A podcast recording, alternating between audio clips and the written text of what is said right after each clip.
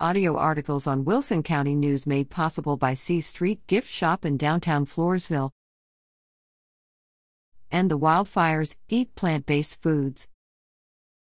Editor Record heat waves in America and Europe endanger millions as wildfires rage in a brutal manifestation of man induced global warming.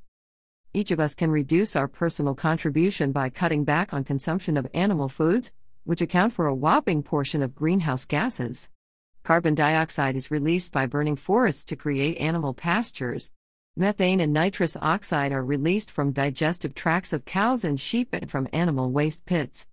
In an environmentally sustainable world, vegetables, fruits, and grains must replace animal food products in our diet, just as wind, solar, and other renewable energy sources replace fossil fuels. The next trip to our favorite supermarket provides a great opportunity to explore the delicious, healthful, eco friendly plant based meat and ice cream products in the frozen food section. West Shirachi, Floresville.